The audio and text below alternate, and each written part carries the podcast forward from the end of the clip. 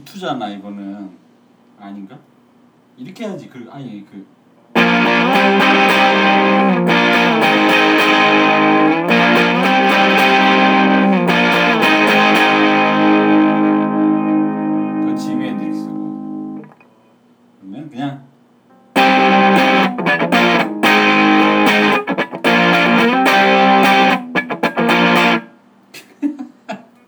모든 교양은 남 얘기죠. 안 물어봐도 알려주는 밥 딜런 얘기. How many men? 아날람 29회 방송 3부 시작하겠습니다. 음악 평론가 이동규 대표님, 아, 왜 그렇습니까? 문화 평론가 이동규 대표님, 네. 시호님, 네. 예, 저는 작가 홍대선이고요. 번역해 왔습니다. 밥 딜런의 가사들을 왜 번역을 했는가? 어, 첫 번째는 일단 한국어 번역이 잘 안 돼 있어요. 그리고 죄송한 말씀이지만 기존에 있는 것도 별로예요. 그러다 보니까 이 사람의 문학성이란 게 뭔지 잘 모르겠고요. 노벨 문학상 수상 발표가 나고 나서 일간지에서 몇 곡을 졸속 번역을 했어요.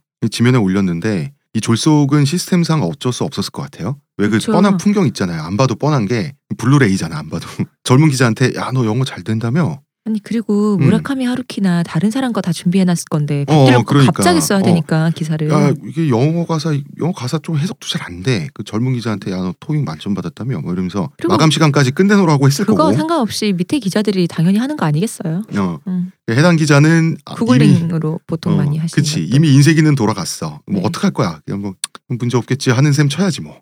예, 이런 과정에서 말도 안 되는 번역이 좀 요 며칠 쏟아져 나왔고요. 그리고 밥 딜런의 가사 같은 경우는 의역을 해야 돼요. 정말 의역을 하지 않으면 이게 죽도밥도 안 돼요. 그러니까 의역을 하면서도 왜 이렇게 의역할 수밖에 없는지를 같이 얘기해야 재미가 있거든요. 그런 과정이 없이 추상적으로 직역을 해놓으면 그럴 듯한 것도 같고 아닐 것도 같고 이게 문학성이 있어 보이기도 하고 네. 사자 같아 보이기도 하고 이런단 말이에요. 그래서 번역을 해 왔습니다. 자, 가사 원문은 밥 딜런 official 사이트인 밥딜런.com에서 게재된 걸 기준으로 했고요. 그러니까 밥 딜런은 자기 가사를 다 공개하고 있거든요. 음. 음, 음. 음, 밥딜런.com에서 그러니까 본인의 가사가 좋다고 본인이 알고 있는 거지. 예, 자랑할 만하다고 지금 느끼고 있는 거고 본인도. 뭐 교과서에 이미 실려 있으니까. 음, 네. 그러니까. 예. 우리도 우리 사이트 있으면 대본 좀 올릴 수 있고 뭐 그런 거 아니겠어요? 네. 음. 그리고 이제 의역의 여지와 시적 형식을 살리되 원문의 단어들에서 어, 가능하면 크게 벗어나지 않으려고 노력했습니다. 자, 이분의 문학성 광고 듣고 와서 한번 살펴보겠습니다. 오 아로니아진, 당신은 누구죠? 뉴 아로니아진이 출시되었으니 먹는 자마다 피로 회복과 힘찬 하루를 얻으리로다. 정말 먹는 족족 몸에 좋은 건가요? 어찌하여 마음에 의심이 일어나느냐? 먹거라. 그리하여 건강이 너와 함께할지어다. 내가 약은 음침한 골짜기로 지날지라도 항산화 효과가 나와 함께 하심이라. 아멘. 국내, 최고 합리화, 최다, 판매, 평산네이처, 뉴, 아로니아진. 상쾌하게 언론에서 노벨상 수상 이후로 거의 유일하게 언급되는 Blowin' in the Wind 번역을 해서 한번 읽어보겠습니다. 바람 속에 흩날리네. 인간이 인간으로 불리기 위해 얼마나 많은 길을 걸어야 하는가. 흰 비둘기는 모래톱 위에 잠들기 위해 얼마나 많은 바다를 건너야 하는가. 포화가 영원히 멈추기까지 얼마나 많은 포탄이 허공을 갈라야 하는가. 친구여 해답은 바람 속에 바람 속에 흩날리네. 산들은 얼마나 오랜 시간을 서 있어야 바닷물에 찢겨 사라지는가. 한 줌의 인간들은 얼마나 오래 기다려야 자유를 허락받는가. 얼마나 많이 고개를 돌려야 보이지 않는 척 할 수 있는가. 친구여 해답은 바람 속에 바람 속에 흩날리네. 얼마나 많이 고개를 젖혀야 하늘을 볼 수 있는가. 한 사람의 얼굴에 얼마나 많은 귀가 달려야 사람들이 울부짖는 소리가 전해지는가. 인간은 얼마나 많은 죽음 앞에서야 너무 많이 죽었다고 깨닫게 될까. 친구야 해답은 바람 속에 바람 속에 흩날리네.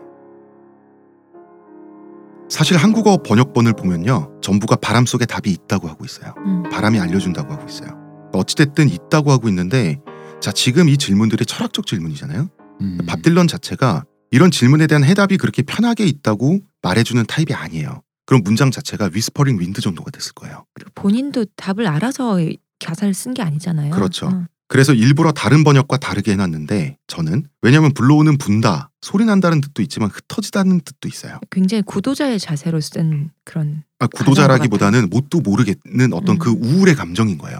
지금 세상이 잘못돼 있잖아요. 사람들은 죽어가고 세상이 완벽하지 않은 상태에서 이 해답은 어디 있는가? 저는 흩어지다라고 일부러 했지만 네. 예, 이 문장 구조에서는 이쪽이 더 자연스러워요, 사실은. 그러나 여기서 밥 딜런의 특징이 드러나는데 blow라는 단어, blowing in the wind라고 하는데 blow는 원래 의성어예요. 음. 그러니까 휭, 붕, 웅 하고 바람이 지나가면서 뭐가 드드드 떨리면서 창문 음. 같은 것이 지나가는 그런 의성어예요. 근데 여기서 더 빠르게 화살이 날아가는 것처럼 화살은 어떻게 날아? 피웅 하고 날아가죠. 피웅에 해당하는 것은 항공기 회사 이름이죠 지금 보잉. 보잉. 예. 어. 그러니까 blow는 웅이에요. 근데 이게 쿵이란 뜻도 있어요. 왜냐하면 이제 바람이 웅 지나가면 창문이 드드드 떨리잖아요. 왜 권투에서 body blow라고 하잖아요. 음. 예, 배를 잘못 맞으면 갈비뼈나 내장 장기들이 덜컥하고 흔들린다고요 안에서. 요것도 울리는 거기 때문에 blow예요. 그래서 body blow라고 그러잖아요. 음. 그러니까 사실은 있는 것도 흩날리는 것도 원래는 아니에요. 부정도 긍정도 아니고요.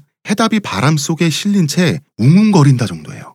웅웅댄다. 그러니까 이거는 흩날리는 걸 수도 있고 내 귀에 올 수도 있지만 기본적으로 웅웅거리고 있어요. 모호하죠. 잡힐 듯 잡히지 않는 연기 처음에 같은. 다른 분들이 답이 있다고 하는 것도 웅웅대니까 잘 들어보면 답이 들릴 수도 있어. 뭐 이런 뜻에서 어 근데 내 귀에는 잘 모르겠어 정도의 음, 음, 의미예요. 이 사람 시니컬하니까. 그러니까 이 사람은 지금 의성어가 어원인 언어를 밥 딜런이 많이 써요. 언어의 어원까지 추적을 해서 아주 중의적인 단어를 제시하는 거예요. 근데 이미지는 굉장히 구체적이지 않아요? 되게 시적 허용 같은 그런 것도 아닐까요? 어, 다 들어가 있는 네. 거죠. 이미지 굉장히 구체적이죠. 뭔가 웅해요. 웅웅거려요. 이게 부드러운 것도 같고 거친 것도 같아요. 나를 놀리는 것도 같지. 바람이 답이 있는데 안 가르쳐줘 일 수도 있어요. 그러면서 세상은 흘러가는 거예요. 잘못된 상태로. 그러나 답이 아예 존재하지 않는 건 아니겠죠 아마. 이 인류가 이 문제를 해결할 수가 전혀 없진 않겠죠. 그런데 그 난망하죠. 전쟁 같은 게 없어지려면 그런 감정들을 블로잉 인더 윈드에 블로잉 하나를 잡아서 이거를 다 전달하고 있는 거야. 그래서 이 사람 특징이 구체적 언어를 잘 쓰지 않아요. 음. 이것이 밥 딜런 가사의 중의적인 그런 음. 것들이에요. 60년대 청년 문화가 한창 네. 할때 그때 막 이게 불려가지고 우리나라에도 이게 들어오고 그랬었죠. 요 노래라든가 우디거스리라든가 요런 풍의 요 시대의 노래라든가 정서를 좀 소프트하게 볼 수 있는 걸로 영화가 그 샌프란시스코의 하룻밤이라고 91년도 영화가 있어요. 음. 리버 피닉스가 생전에 네. 찍었던 몇안 되는 영화 중에 하나입니다. 음. 영어 제목은 도그 파이트인가 그럴 거예요.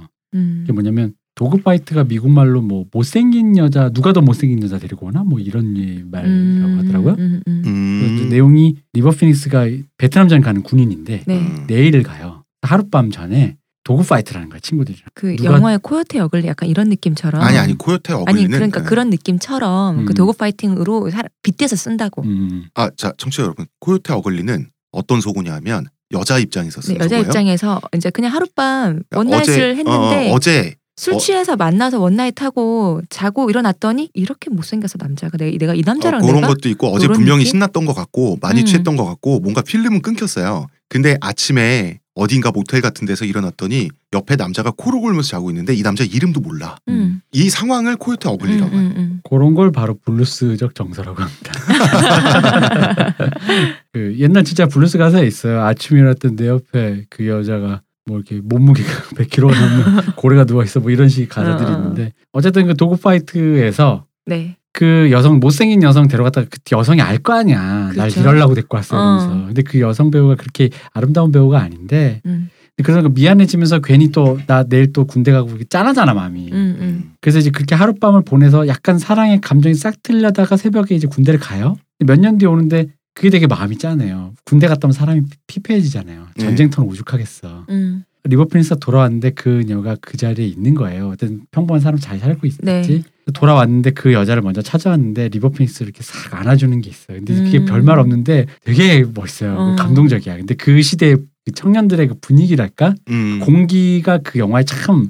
요 영화 좋아하시는 매니아 분이 꽤 계시는데 혹시 안 보셨다면 그 전설의 리버 피닉스가 나온 난 사실 아이다호보다 이, 이 영화가 더 좋거든. 음. 이 블로우의 용법, 네. 블로우라는 단어를 밥 딜런이 쓰는 방식이 굉장히 정밀하고 세련돼 있죠. 비슷한 게 나킹 헤브스도. 음. 이거는 번역을 안 해왔지만 이거 뭐 가사를 번역해올 것도 없어요. 네. 엄마 가슴에서 배지를 떼주세요. 더 이상 못 달고 다니겠어요. 엄마 내 총을 땅에 파묻어 주세요. 더 이상 못 쏘겠어요. 아, 이제 지쳤다는 얘기지. 그럼 이게 아마도 전쟁의 느낌이죠. 음. 전 아마도 그럼 그 다르게도 해석될 수 있지만 전쟁을 가지고 전쟁에 징집돼서 간 일반 병사를 가지고 얘기를 하면 이 사람은 여린 사람이죠. 위기의 순간에 혹은 자기가 그 전쟁 트라우마에 더 이상 저항할 수 없게 될 때 엄마를 찾는 아기 같은 겉으로는 폭력적이지만 이 사람이 하는 폭력은 강요된 폭력이에요. 그러면은 이 사람은 자기가 전쟁을 일으키지도 않았고 자기는 징집돼서 전쟁에 끌려갔지만 총을 썼죠. 나와 그- 같이 온 사람을 또 내가 죽여야 되고 그렇죠. 이 내가 사- 죽을지도 모르고. 폭력을 강요받았지만 어쨌든 그 강요받은 폭력이나마 폭력을 행사했죠. 그죠. 근데 음. 이 사람은 죄인이에요. 음.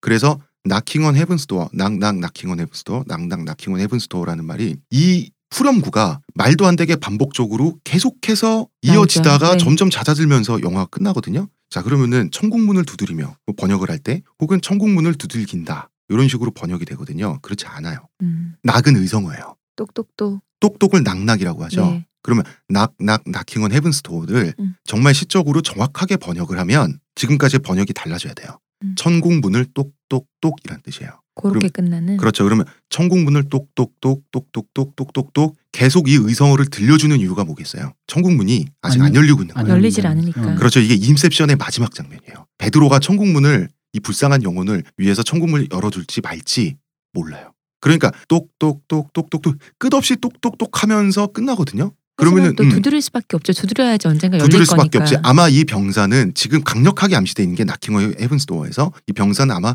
죽었을 가능성이 크죠. 혹은 영혼이 망가졌어요. 타락했어요. 음. 민간인 학살에 참여했을 수도 있고 음. 자기도 모르는 상태에서 혹은 이제 죽을 때가 다 된 걸 수도 있어요. 그러면은 나는 천국에 갈 수 있을까? 내 영혼은 안식할 수 있을까라고 빌고 있을 때 음. 몰라요. 그 모름을 계속 똑똑똑똑 하지만 문은 안 열리고 또 닫힌 문을 계속 똑똑똑 하는 그 시간 있죠. 음. 그 똑똑이라고 하는 그 어- 일종의 몸부림이잖아요. 네. 그 몸부림에 아예 그냥 양을 보여줌으로써 이 문제를 해결하는 거예요. 이 전달하는 음. 거를. 그래서 나킹어 헤븐스도어는 굉장히 문학적입니다.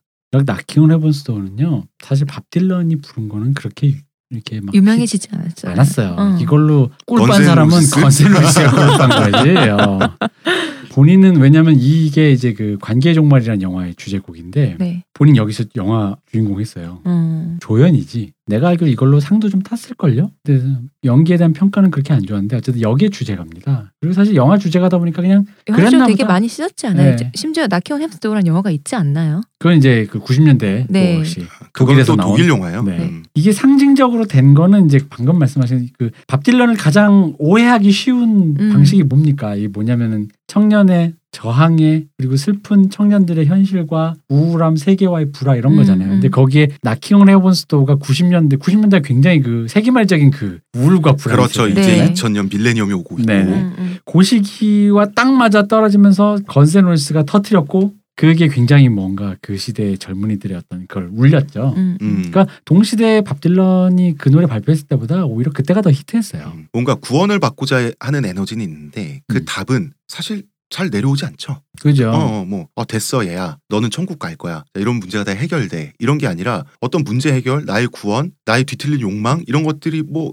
내가 거울을 보고 생각했을 때 내가 그렇게 자랑스러운 인간도 아니고. 그건 뇌제가 뻔한데. 음, 내 음. 죄가 뻔한데, 난 뻔히 아는데. 그러면서 어떻게 좀 내 영혼을 봐주면 안 될까요? 라고 그래도 두드려 보면 열리지 어, 않을까요? 문을. 두들기는데 문이 결코 열리지 않죠. 그렇죠. 예, 이런 정조들. 그리고 열릴지 안 열릴지 일단 모른다는 게더 음. 희망 고문이 무서운 거잖아요. 그렇죠. 이게 영원히 나에게 닫혔는지도 모르겠고. 이거를 인셉션의 팽이처럼. 음. 이것을 낙낙 나킹언 헤븐스 도어라는 후렴구로 이 문제, 이 정조 전달을 해결하거든요. 네. 그러니까 가사를 정말로 정말로 잘 쓰는 분이 맞아요. 그리고 요거를 생각을 해보셔야 돼. 이게 가사 수준이 되게 이제 세련됐는데 네. 이 당시에 이제 그 요 이제 Knockin' Heaven's Door 보다 저 앞에 Blowin' the Wind라든가 이런 거 생각해 보시면 그 당시 이제 민권 운동 하던 거 중에 이제 대표적인 거 요 당시에 흑인운 쪽에서 그 마빈 게이가 What's 네. Going On이라는 걸작 소울 앨범을 내요. 음. 음. 그러니까 소울 앨범이란 게 주로 사랑, 뭐 흑인들의 어떤 정조 이런 것만 좀 다루다가 네. 처음으로 사랑과 평화, 반전에 대한 메시지가 담겨 있는 음, 음. 소울 노래인 거예요. 근데 우리가 사- 생각해 보면 약간 이 그걸 잘 모르시는 분들은 어 반전 평화면 뭔가 메탈리카 같이 네. 어. 우울하고 장엄하고 막 이래야 되는데.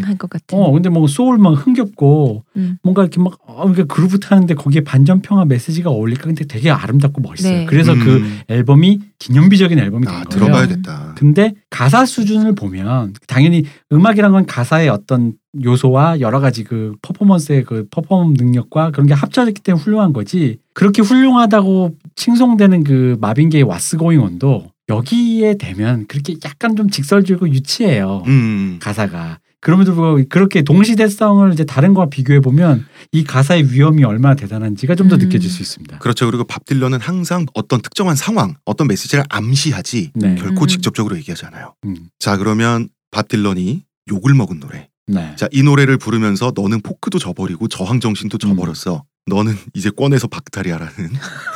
제명. 예 제명 선고를 어, 진짜 네. 받았죠 실제로. Like a Rolling Stone 굴러다니는 돌 같은 너라고 저는 제목을 번역을 했고요. 자 읽어보겠습니다.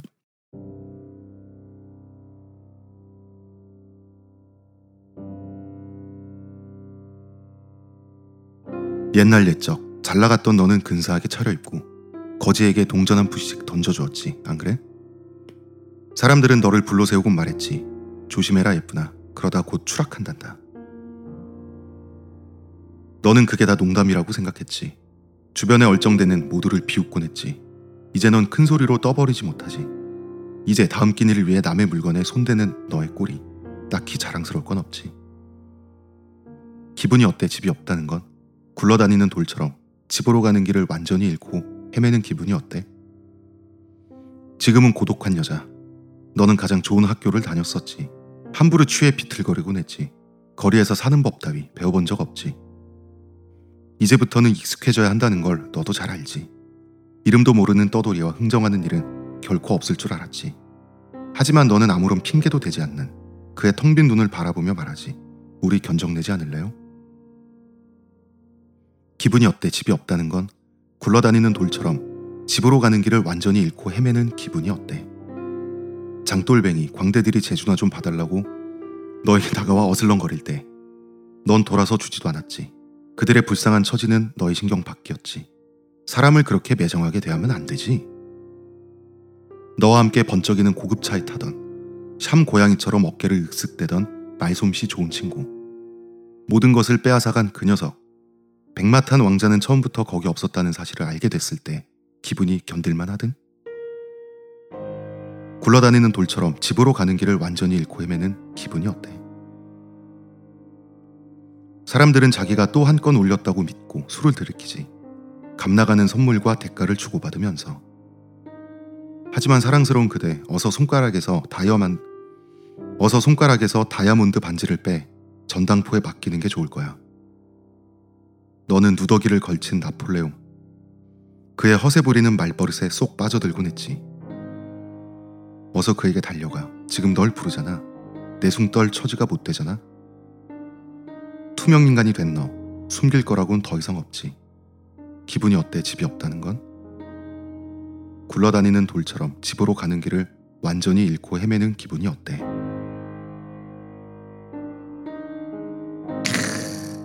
요런 가사입니다. 이거 이제 이 misogyny 어? 자, 지금 방금 대표님께서 misogyny라는 네. 말씀을 하셨는데요. 밥 딜런 같은 경우는 분명히 말씀드렸죠. 가사를 중의적으로 쓰기 때문에 네. 암시한다고. 네. 그러나 강력한 암시죠. 자, 지금 이름도 모르는 떠돌이와 흥정하는 일은 결코 없을 줄 알았지. 이거는 정말로 강력하게 매춘이 암시되고 있죠. 그죠? 네. 그리고 하지만 너는 아무런 핑계도 되지 않는 자기 성욕에 자기가 돈 주고 음. 여자 몸을 사는데 무슨 핑계를 대. 그럼요. 그러면서 너는 그의 텅 빈 눈을 바라보면서 이렇게 말할 수밖에 없잖아요. 음. 우리 견적내지 않을래요? 흥정하자는 얘기잖아요. 그렇죠. 음, 그런 거. 옛날엔 잘 나갔고 좋은 말 해주는 남자들, 음. 그 삐까뻔쩍한 남자들 하고 어울려 다녔는데, 본인도 잘 배우기도 했고. 음, 그런데 지금은 뭐 자기한테 뒤통수 친 남자도 지금 있고요. 옛날에 그러다가 지금은 전락해서 길거리에서 지금 이 여자는 몸을 팔고 있고요. 밥 딜런은 밥 딜런이 아니라 이 작품의 시적 화자는 이 여성을 놀리고 있죠. 음. 냉소적으로 음. 어이, 정신 못 차리고 말이야 놀더니 지금 몸이나 파는 옛날에 이 여자는 우리식으로 표현하면 뭡니까 대표님? 뭐 뭐 뭐 된장녀 뭐 이런 김치녀죠, 거잖아요. 예. 김치녀지. 왜냐면 맨 앞에 뭐 잘 나갔을 때 뭐 이렇게 근사하게 차려입고 거지한테 동전 한 푼 던져주고 이게 옛날 사실 뭐 이렇게 잘 배운 여성이 전락한 얘기인데 음. 마치 그 Like a Rolling Stone featuring 혐오스러운 맛 찍고 재밌는 거는 네, 몸을 판다, 매춘부 이런 직접적인 표현은 빠져 있어요. 그렇죠. 그런데 서사적으로 구체적일 필요가 없는 음. 어떤 대상들은 의외로 구체적 이미지를 제시하면서 이게 이미지를 명징하게 번쩍번쩍 제시하거든요. 나폴레옹이라든가. 넝마를 입은 나폴레옹 음. 느낌 오잖아요. 그리고 그 말솜씨 좋은 녀석이라고 제가 번역했던 거는 외교관이라고 돼 있어요. 음. 원래 diplomat. diplomat. 음. 그리고 chrome horse 번쩍거리는 차 고급차 chrome horse라고 돼 있는데 크롬은 자동차의 도장이에요. 음. 도장하는 재료인데 똑같은 음. 빨간색이더라도 네. 크롬 도장을 많이 핀 차들이 깊이 있는 색이 나오니까. 깊이 있는 색이 나오면서 번쩍거리는 거예요. 그 horse는 이제 애마. 음. 보통 이제 차를 애마라고 하잖아요. 이런 거를 이제 chrome horse. 이런 식으로 또 번쩍거리는 이미지를 또 제시하죠. 난 이 표현이 참 좋아요. 투명 인간이 된 너. 음. 사실 이게 전락한 자를 사람들이 없는 사람 취급하잖아. 인비저블이라고 어. 되는 걸 제가 투명인간이로 번역을 했는데요. 쳐다보지 마라고 하기도 하고 음, 음. 그냥 진짜 없는 사람 신경을 취급하잖아. 안 써요. 어. 일부러라도 그쪽을 안 보려고 하잖아. 가로수 같은 거잖아요. 그치. 거리의 일부 같잖아. 음. 노숙자들 보면. 그런 표현들이 참 멋있는 것 같아요. 음. 이런 노래를 불러서 음. 운동권에서 잘렸습니다. 잘릴 수밖에 밥딜런 근데 이제 이게 일단 오해부터 이게 음. 매춘부를 보고 어쨌든 화자가 남성이다 보니까 밥 딜런이다 보니까 네. 여성에 대한 얘기고 여성 이렇게 된장님 조롱하는 것 같으니까 되게 미소진이적인 건데 엄밀히 말하면 이제 문학적인 수사에서 네. 그 매춘부 그 전락한 사람을 매춘부로 상징하는 거 네. 주로 이제 그게 여성이니까 네, 네. 여성에 대한 얘기긴 한데 이 전락함에 대한 그거를 매춘부로 상징하는 건 어떻게 보면 문학적으로 되게 흔한 수사잖아요. 네. 근데 흔한 수사인데 이게 이제 그 황현선 선생님이 그때 그 칼럼에 쓰신 것처럼 이게 옛날 음. 옛날 문학계에서 이게 익숙했던 수사니까 이 미소진이적인 것은 음, 맞아요. 음, 음. 음. 어 미소진이적인 것은 맞아요. 그러나 시적 화자가 미소진이에 근거해서 음. 지금 시적 화자가 이 여성을 어. 조롱한다고 해서 아니 시적 화자는 별로 좋은 놈은 아니에요. 음, 음, 못 돼요. 근데 근데 그 시적 화자와 왜 나쁜 남자의 조재영과 음. 김기덕이 동일시되면 안 되듯이 그지. 이 시적 화자와 밥 딜런 달라요. 그러니까 그 수사를 쓴 건 어쨌든 한계는 좀 있다. 음, 그러니까 음. 여기 여기까지 얘기해 줄 수 있어요. 그거 말고 좀 더 다른 수사를 음. 전락했다라는 것을 쓸 수 있다고 하지만 우리가 할 때 왜 이 얘기를 하냐면 요 얘기가 왜 잘리냐면 이게 되게 자기 고백적인 얘기예요. 음. 자 보세요. 우리도 왜 궂은 날, 비 오는 날, 눈 오는 날 출근하기 싫잖아요. 그렇죠. 싫죠. 근데 그런 날 나가면서 일하는 자기 모습에 대한 걸왜 흔히들 뭐 매춘부 같다든가 내가 뭐씨 내가 뭐 어디 대기업에 노예다. 다니는 거야. 내가 어. 어디 노예야? 어. 내가 창녀냐 이런 식으로 표현 많이 하잖아요. 그러니까 그런 의미의 수사인 거죠. 근데 이 사람이 말하는 게 우리 같은 사람보다 더 극적인 삶을 살잖아요. 쇼비즈니스 세계에서. 음, 음, 음. 음. 대충 이렇게 살면 될 줄 알았어. 좋은 말 대충 좀 몇 마디 음. 하면 그러니까 거지한테 동전 몇 푼 주듯이 나 좋은 말 좀 시 쓰고 알았는데 날 너무 막 막 막 이러는 거야. 근데 내가 전략을 해. 왜냐면은 내가 그런 사람이 아니거든. 음, 음. 내가 그런 사람이. 근데 사람들이 자꾸 나한테 뭘 빨아먹을 게 있는 거야. 근데 결국 나중에 보다 보면 뭐야. 내가 떨어지는 게 뭐였어요. 나는 그냥 나한테 다가오는 놈들이 결국은 음. 장돌뱅이고 음, 음. 음. 어 그런 놈들이 있단 것이. 음, 말만 번지르르하게 어. 하고 혹은 완전 그 권위적인 개마초인데 음. 내실은 없는 음. 나폴레옹인데 뭐 넉마를 입고 있어요. 이걸 우리 현실에 대비하면 이럴 수 있죠. 뭐 예를 들어 내가 뭐 대기업에 다녀요. 네. 삼성에 다닌다 쳐보죠. 네. 내가 대학교 다닐 땐 꿈이 있었어. 아 내가 이렇게 살면 내 서울대 나와서 이렇게 하면 난 진짜 이런 훌륭한 사람 되는 줄 알았어요. 삼성에 다녀요. 어, 삼성에서 처음 좋았어. 나 삼성에 대한 애사심도 있어요. 근데 막상 다니다 보면 내가 하는 게 정치도 좀 하면서 음. 그 미생 보면서 나오잖아요. 음, 뭔가 음. 더러운 협잡도 좀 하는 것 같으면서 정작 내가 삼성에서 그럼 그런 그렇게 타락하면 음. 잘 되기라고 돼- 해야 그렇지. 되는데 그렇게 되지도 않는다는. 사회에서 만나는 사람들이 내가 뭐 생각하는 그런 우아하거나 아름다운 거나 뭐 그런 거 아니야. 음, 음. 그내 주제가 뭐 되게 대단한 것 같지만 내 주제가 별로 이 지금 여기 화치적 화자가 네. 말한 것처럼 대단한 것도 아니야. 음, 막상 따지고 보면 나도 음. 결국은 비 오는 날 굳은 날도 회사 나와서 일해야 돼 눈치 보면서. 음. 그리고 지금 이 시적 화자는 그 무엇보다 음. 이 여성을 전락한 거리의 매춘부 여성을 관찰할 수 있는 거리에 있죠. 음, 그러니까 밥 딜런이 설정한 이 시적 화자도 사실은 그렇게 잘 된 사람은 아니죠. 그렇죠. 지금 어쨌든 이 둘 다 거리의 아이들이란 말이야. 그래서 우리가 앞에 그 잠깐 2부에서 얘기했 Rainy Day Women의 가사가 다른 너 여자인데 네. 다른 사람이 널 술에 취하게 만들어서 널 어떻게 할지도 몰라라는 식으로 음, 얘기하다가 결국 자조적으로 그럼에도 불구하고 술에 취해야 돼라는 정서와 일맥상통하죠. 그러니까 내가 그럼에도 불구하고 뽕 맞은 것처럼 나는 또 회사 간다. 저는 꼰대들이 좀 싫어했던 이유도 음. 약간 얘 지금 우리 디스하는 거야? 그죠? 이런 느낌이었을 것 같아요. 잘 배우고 너 지금 너네끼리 이렇게 반짝반짝할 때는 좋았지. 근데 너네 어차피 지나고 봐야 아니 근데 지금 나한테 이러는 거야? 난 그렇게 깊이 있게 해석했다 생각하지도 않고 아, 그냥 진짜? 얘가 왜 이래라고. 생각해. 얘 지금 왜 이러는 거야? 음. 음, 음. 권적으로 하려면 이런 거지. 옛날 좀잘 나갔던 너 음. 그래놓고 지금 어 공화당의 개가 되어 뭐 이런 식으로 음. 가사를 써야 되는데 갑자기 그 그냥 가사가- 괜히 찔리는 거지 내가. 가사 저 가사가 약간 그쪽으로 안 가고 그러니까 오른쪽으로 저쪽으로 타겟을 설정해야 되는데 가사 이상한 데로 빗가 맞아. 북북서 이상한 좌표 이상한 데로 흐르는 거야 지금 가사가 그 좀 이상하잖아요. 게다가 이분들이 예를 들어 자유주의 진영에서 봤을 때 아까 우리 미소진이 얘기한 것처럼 네. 잘못하면 이게 오해를 살 소지가 너무 많은 가사인데 음. 이런 가사를 자기들이라고 몰랐겠어요? 대놓고 이런 얘기를 하면 자기들 난처하잖아요. 그럼요. 그럼 우리나라에서도 왜 이런 류의 내부자가 이런 일 하면 뭐 어떻게 합니까? 꼬리를 자르죠. 그렇죠. 어, 이여여 여혐 이요 어, 우리 잘라. 우리 당원 아닙니다. 찍어낼 것이야. 우리 당은 아닙니다. 찍어낼 것이야. 어, 출당 시켰습니다. 뭐 이런 음, 식이잖아요. 음, 음. 어, 그렇게 되는 거예요. 전형적인 코스란 말이죠. 그렇죠. 세상엔 경빈 박씨가 아주 많습니다. 여인처럼. 매야?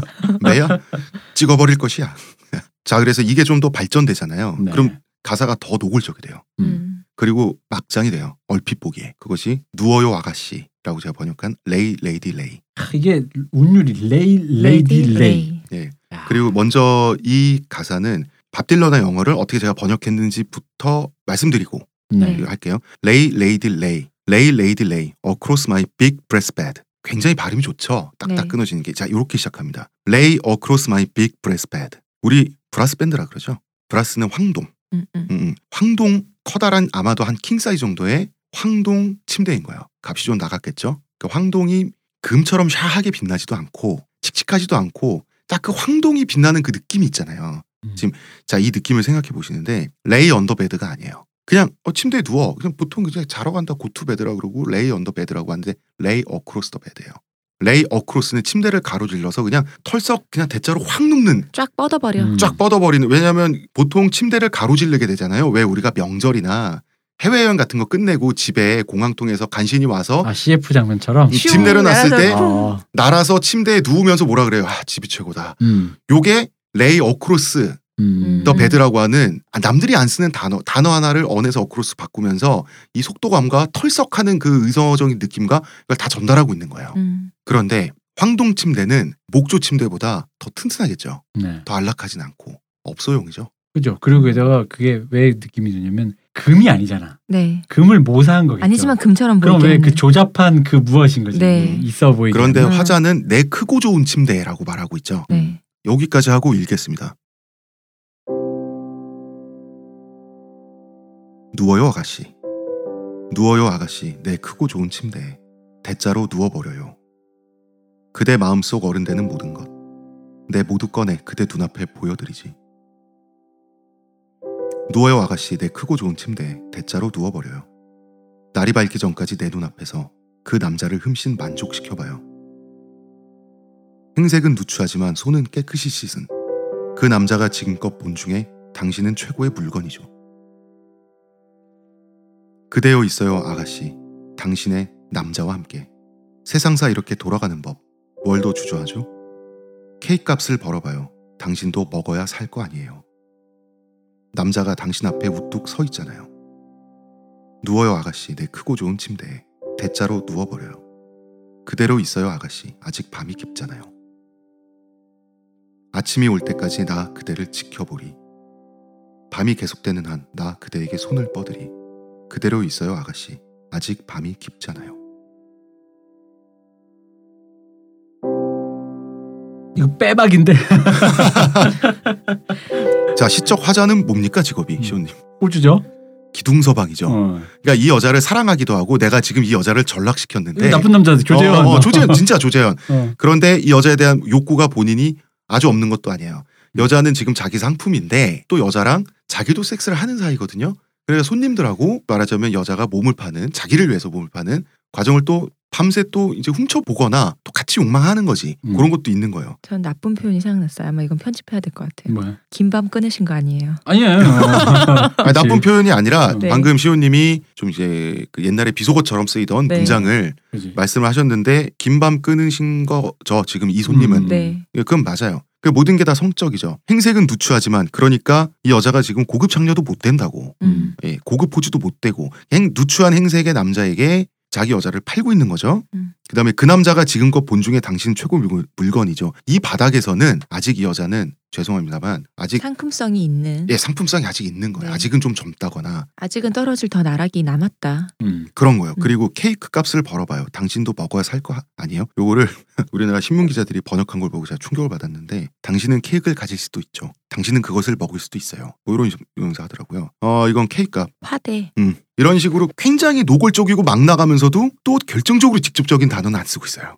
저는 이 시를 번역을 하고 나서 제 지인에게 전화를 했습니다. 네. 내가 일하고 있는 어, 역 앞에 내가 지금 있는 탐앤탐스로 달려와 주세요. 음. 이분은 한때 20대 때 강남에서 소위 템프로라고 하는 네. 그런 운영을 해보셨던 분이에요. 음. 이 지인은 그래서 이거는 지금 그 매춘의 세계를 지금 노래하고 있잖아요. 네. 이 정조가 뭔지 우리가 예상할 수도 있지만 이 사람한테 들어볼 수도 있잖아요. 음. 이 사람은 템프로 사장은 아니고요. 보통 소위 말하는 사장님이 계시면 네. 운영자가 있으면 그 밑에 피라미드 구조잖아요. 음. 그 밑에 뭐 어, 이걸 운영하는 실제 사람 운영하시는 분. 실제 운영하는 CEO 네, 네. 예, 이분은 이제 그 운영을 잘한다 그래서 스카웃을 두세 번 다니셨던 분인데 이 사람 불러가지고 번역한 걸 보여줬어요. 영어도 보여주고 왜 이렇게 번역을 내가 할 수밖에 없었는지도 보여주고 자 지금 이게 어떤 정조냐 라고 물었다는 거죠. 네. 그때 이렇게 쓱 보더니 이분은 아 밥 딜런 이분은 어, 업소를 많이 다녀본 것 같다.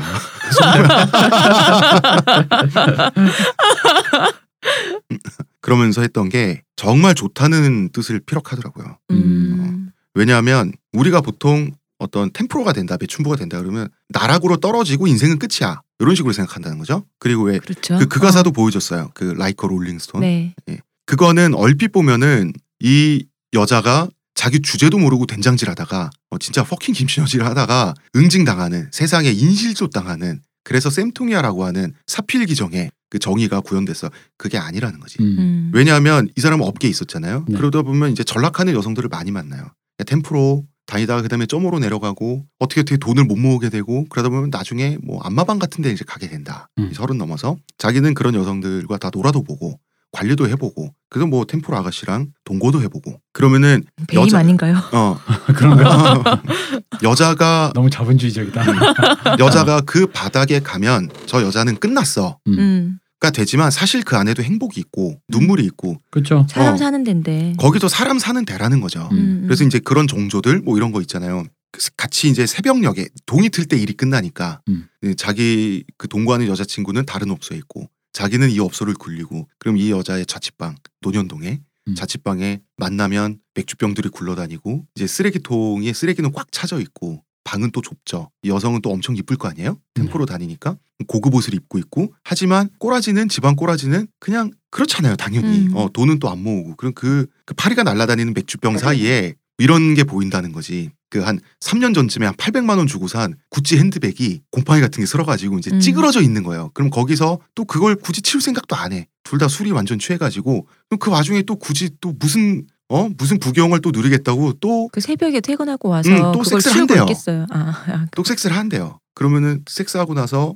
해는 완전히 떴죠. 그러면은 이제 담배를 필 거 아니에요? 담배를 필 때 이게 이 여성은 연예인이 되고 싶었지만 못 되고 템포로가 된 거죠. 음. 그리고 몸을 팔기도 하고 그러지만 제 지인은 이 여자 입장에서 또 그 포주 같은 사람이잖아요. 음. 그렇잖아요. 템포로 네, 운영을 시 하니까. 경영자시니까. 어, 그러다 만나서 이렇게 같이 섹스를 하고 지저분한 방에서 담배를 피면서 천장을 담배째에 완전 누래진 천장을 올려다 보는 게 그렇게 별로 내가 생각하는 것처럼 어릴 때 생각하는 것처럼 강남의 무슨 펜트하우스에서 음, 이러고 있는 것보다 근사하진 않지만 이게 죽을 짓은 아니라는 거지 사람이. 음, 음. 그 안에서 느껴지는 아 나 같은 사람이 내 바로 옆에 있고 우리가 서로 착취하고 이용하는 관계면서도 섹스도 하고 어떤 그런 또 사람들끼리 연인의 만남이니까요. 어, 그런 안온함이 있다는 그 정조가 있는데 음. 이 정조가 기가 막히게 표현돼 있다는 거예요. 음, 그 친구가 이 가사를 보고 그리고 여자들이 예를 들어서 현명하면 이때요 가끔 텐프로를 하면서 정말 한 5, 6년 빡세게 일하고.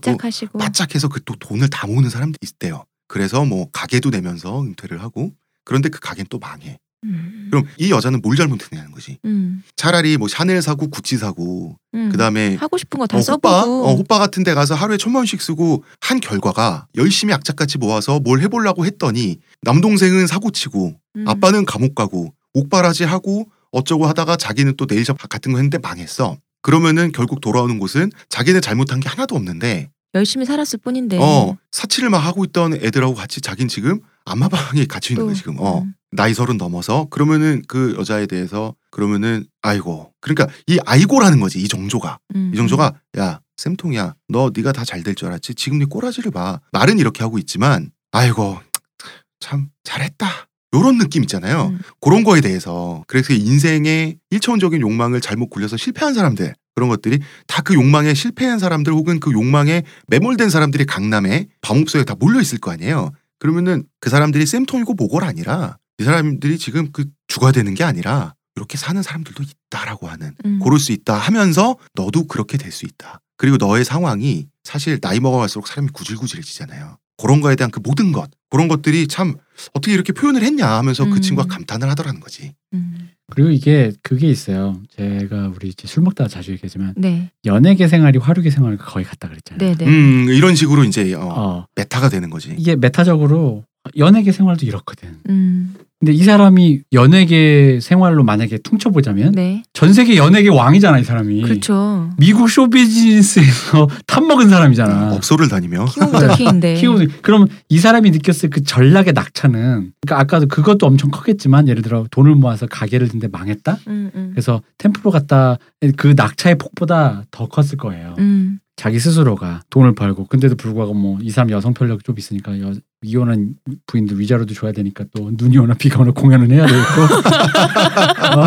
그리고 그러다 보니까 나 이거 나 공연하기 싫어 땡깡 부리다가 갑자기 자기 변호사 그러면 당신은 다음 주에 위자료를 못 냅니다. 그래서 그, 그 이포주 같은 새끼 선생님 차압 들어가고요. 어, 너 누구 편이야? 이 이 이 마음들 있잖아요. 그런 게 다 녹아 있는 거지 자기 삶. 근데 난 사실 뭐 했어? 아까 얘기했지만 젊을 때 평화의 상징이었거든. 음. 음. 나 반전 나좀 되게 지적인 남자였고 난 사랑한 여자 만나서 그냥 어. 그냥 헤어졌는데. 그러니까 아, 그리고 이제 나 지적인 남자였다. 나- 업소에서 몸을 음. 혹은 화대를 받고 이제 그 성적 서비스를 음. 몸을 팔고 하는 것과 뮤지션이 음. 자기 음악을 팔아서 음. 쇼비즈니스 세계에서 거기에 대해서 어떤 그 어떤 비슷함 그래서 밥 딜런 같은 경우는 이제 자기 스스로에 대한 어떤 그 검열이랄까요 굉장히 비정한 그러니까 왜냐면 이게 어. 이렇게 생각해 줘야 돼요. 그러니까 봐봐요.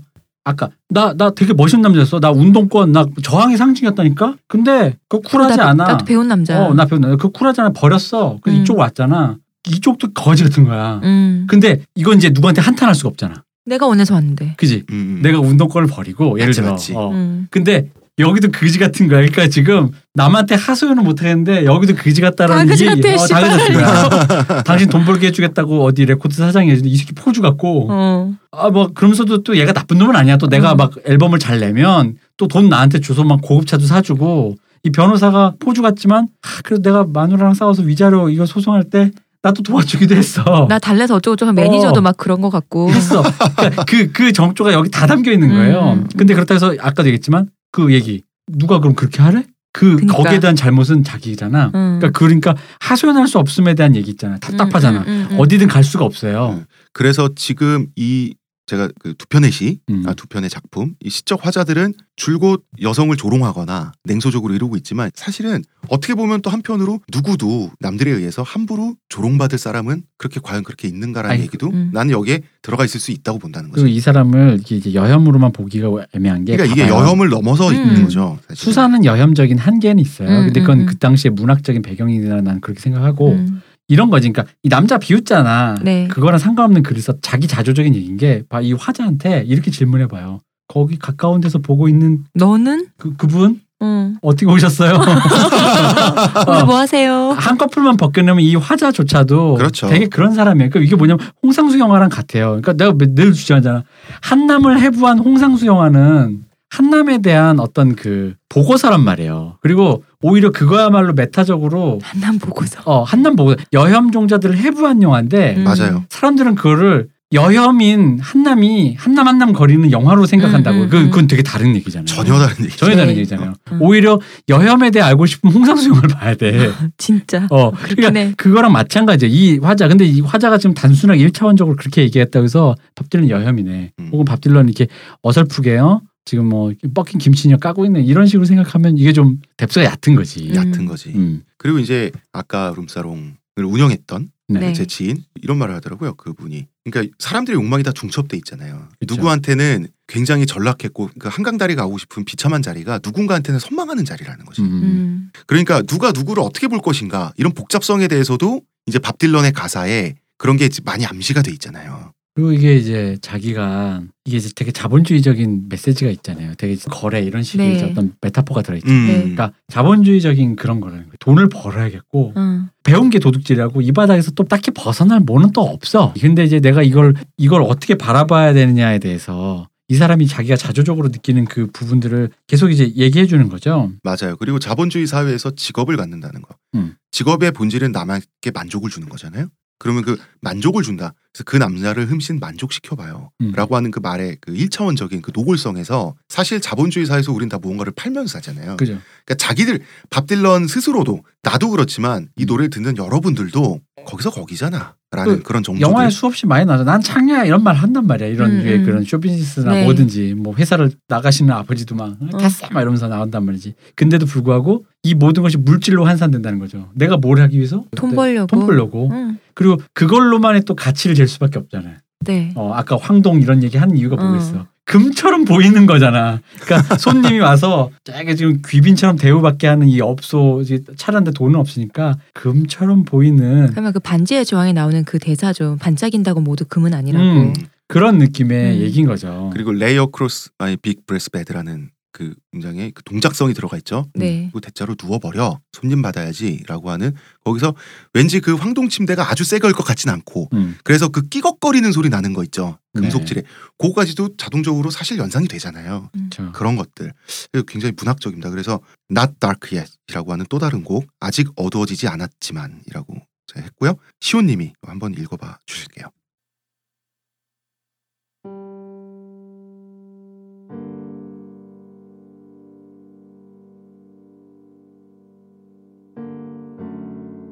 그림자 길어지는 저녁 나는 종일 여기 서 있었네. 잠들기엔 너무나 더운데 시간은 계속해 흐르네. 내 영혼은 무쇠처럼 굳어져 버린 것 같아. 햇볕도 내 얼굴의 흉터를 지워주지 못하네. 내 한몸 뉘을 방조차 찾을 수 없어.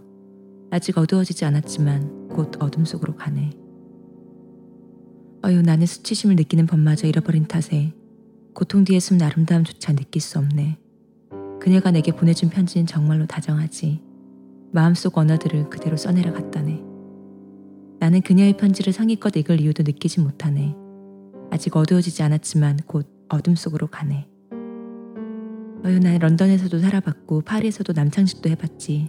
강물 따라 흘러가다 바다에 닿기도 해봤다네.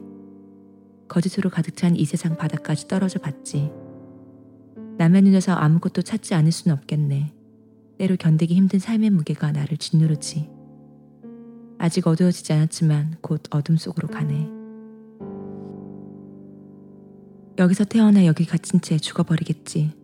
나는 나아가지 않아. 나아가는 척을 할 뿐. 손가락 끝 하나 움직이기 힘든 이 막막함. 어쩌다 거기를 떠나 여기로 왔는지조차 기억할 수 없어. 절박한 사람의 기도소리조차 들리지 않네. 아직 어두워지지 않았지만 곧 어둠 속으로 가네.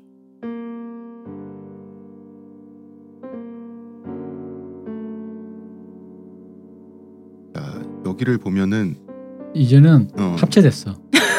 나야 이제. 어, 이제 내가 나야. 팔아. 어, 이제 나야 어, 어, 합체됐어. 이제 더 이상 이제 이런 난파는 얘기 하다가 시적 화자 됐어. 아 열받아 버렸어. 1인칭 시점에서 어. 번역을 해서 시 형식으로 정리를 해봤던 거거든요. 이제 네. 난 굉장히 좋더라고요. 무엇보다 좋았던 것은 나 이렇게 힘들어 그런 이렇게 이 어떤 힘듦을 강조하면서 바람이 분다 살아야겠다 뭐 이런 식의 느낌이 아니라 세파에 찌들었지만 그 세파에 찌든 나도 다른 사람들을 세파에 찌들게 하는 그런 그런 찌든 때인 거예요 지금 네. 이 사람이 그렇잖아요. 그 자기한테 잘해준 여자한테도 잘못하고 있고요. 지금은 음. 이 사람이 이런 것들이 이렇게 다 중첩이 돼가지고 전달이 되고 있고요. 어, 묵직하죠. 지금 이런 음. 그런 어떤 이런 상실과 쇠락의 감정들 이런 정조들 bluesy하다고 할 수 있는 거요. 부님 음. 말씀하신 그런 것들이 이제 많이 드러나 있고요. 이제 블루스는 이 음. 참고로 이제 농, 농담 반 진담 반인데 네. 블루스는 약간 이, 이 아이러니가 있어야 돼요. 아까도 어. 얘기했지만 어젯밤은 좋았는데 내 옆에 누워 있는 어. 고래는 누구야 이런 어, 것처럼 dog fighter를 하든가. 어 그러니까 이게 흔한 얘기로 블루스는 이름을 정할 때 작명법이 있어요. 이거 미국식 유머예요. 미국에 진짜 있는 유머예요. 그 블루스 이름을 지을 때 네. 처음에 장애가 들어가야 돼. 장애. 어 장애, 장애. 어. 그래서 유명한 뭐 블라인드 레몬 제퍼슨. 네. 아, 어느 one-eyed 뭐 이런 식으로. 어, 어, 그래서 장애가 있는 거야. 근데 가운데 과일이 들어가. 근데 거기 써 있어. tropical 이런 건 안 돼. 어. 뭔가 약간 약간 블루스한 과일이야. 돼. 어. 왜 레몬 같은 거 있잖아. 어. 과일인데 왠지 딱 망고 이- 이런 건 안 되는구나. 망고 어. 이런 건 안 되는 어. 거야. 그래서 이제 레몬이라 네. 그런 거야. 그 다음에 난 노예잖아. 네. 그래서 백인의 이름을 써야 돼. 특- 뭐 어떤 이름? 대통령 이름. 그래서 블라인드 레몬 제퍼슨. 잠깐 그래서 그 그 시험는 수박 김대중. 근데 문제는 부모님이 지어주신 이름이야. 실명이에요? 그래서 넌 블루스를 하기 태어났다. 태어나셨다 진짜. 우리가 이제 이렇게 어. 얘기했는데 장난 어쨌든 아니다. 어, 아 이- 그래서 씨 없는 수박. 그렇죠. 씨 없는 수박. 이거 블루스잖아. 대충. 블루스잖아요. 네. 씨 없는 수박. 블루스잖아요. 완벽하잖아요. 블루스는 약간 너무 강강강으로 슬퍼 슬퍼 슬퍼는 블루스가 아니에요. 음. 그래서 이거를 흑인들이 정해놓은 그 옛날 제 재즈 뮤지션이 이런 말을 했어요. 세속적으로 슬플 때 블루스를 하는 거예요. 그래서 무슨 예를 얘기했는지 알아요? 그러니까 예를 든다는 건 그 시대에 가장 흔한 걸일 거 아니에요? 네. 어떤 예입니까? 했더니 주로 마누라를 뺏겼을 때지. 그리고 영혼의 상처를 입었을 때 그때 가스펠을 하는 거예요. 근데 그거를 하느님에게 아, 간다. 어. 하느님 진짜 이거 죽을 것 같아요. 그런 거. 제가요. 자학 개그로 해결이 안 될 때. 어 자학객으로 해결이 안 될 때. 아, 그때. 근데 김대중 씨께서는 어떻게 이씨 없는 수박이라고 지으실 생각하셨는지 아, 그, 그 이름을 너무 기가 막히다. 그 이름을 질때 우리 모두 다 있었거든. 어, 네. 친구들이 수많은 이름 후보 중에서 네. 우리가 우겼어. 이거다. 이거 이거보다 더 완벽한 블루스가 어딨냐. 본인은 뭐 하고 싶으셨는데요? 본인도 본인은 그때는 약간 믿었지 않아요? 이게 약간 또 야, 남성의 내가 씨까지 그 없어야 그치 돼. 그치 남성의 존재 그게 네. 있잖아요. 근데 약간 그런 게 좀 있었는데 완벽한 블루스 어. 이름이죠. 후기를 남기고 싶은데. 그렇습니다. 사마천의 사기를 좀 이제 많이 읽으시면. 자 이제 다음에 소개해드릴 곡의 가사는요. 우리 이 대표님께서 요건 꼭 번역을 해달라고 저한테 지령을 내려주셔가지고 했습니다. 요, 요 노래가 네. 예. 제가 제일 좋아하는 노래기도 하고 아, 이게 사실은 밥 딜런의 노래인데도 불구하고 네. 지미 헨드릭스가 불러서 더 유명해졌어요. 음, 음, 굉장히 유명해졌고 어떤 U2도 불렀고 음, 음, 굉장히 노래가 가사가 어려워요. 음. 처음 접하면은 전 처음에 이 노래가 너무 좋아서 그리고 게다가 이게 약간 60년대 그 지미 헨드릭스가 부르고 U2가 부르다 보니까 뭔가 네. 정치적일 것 같아. 어, 어. 근데 이게 쉽게 막 이게 들어오지가 않아요 가사가 네네. 되게 어, 어렵다고 하기도 뭐하고 그러니까 내가 영미권의 어떤 상징체계도 잘 모르고 그러다 보니까 어려운데 이게 쭉 읽다 보면요 어렴풋이 오는 이미지가 있어요 약간 소름 끼치는 음, 음, 음. 그거를 번역해달라고 나한테 네 그거를 그래서 제가 필동님한테 하는 김에 하는 김에 이거다 아 왜냐면 저는 개인적으로 밥 딜런 씨의 어떤 정수가 아닌가 음. 저는 개인적으로 그렇게 생각을 자, 했습니다. 이 곡의 제목은 All Along the Watchtower. 네. 대표님이 오버워치 게임하면서 네. 같이 막 오버워치 오버워치 재밌어요? 필동님도 하세요? 막 이러면서 아 제 인터넷 아이디가 필동입니다. 네. 하세요 이러면서 요, 요 곡도 번역해 주세요 하니까 제가 All Along the 오버워치? 자 모두들 전망대 위에서. 네. 다들 전망대 위에서. 겁니다. 어, 가장 중의적이면서 문학적이고요. 자본주의 체제 내 개인들의 욕망을 풍자했을 뿐만 아니라 욕망에 대한 풍자를 암시한 작품이죠 네. 모두들 전망대 위에서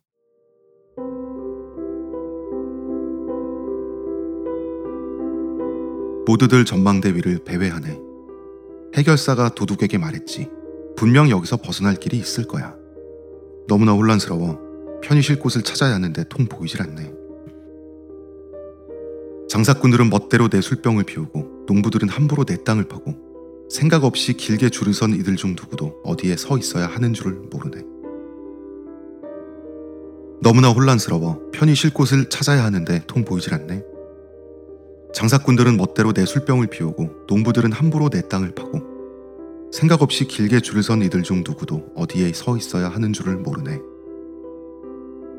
도둑이 다정하게 말하네. 도무지 인생에 재밌는 게 없어. 인생사 한낱 한마디 농담이라는 사실을 깨달은 친구들이 많다네. 하지만 너랑 나, 우리는 그치들과 부대끼면서도 우리 운명은 다르길 바라지 않나?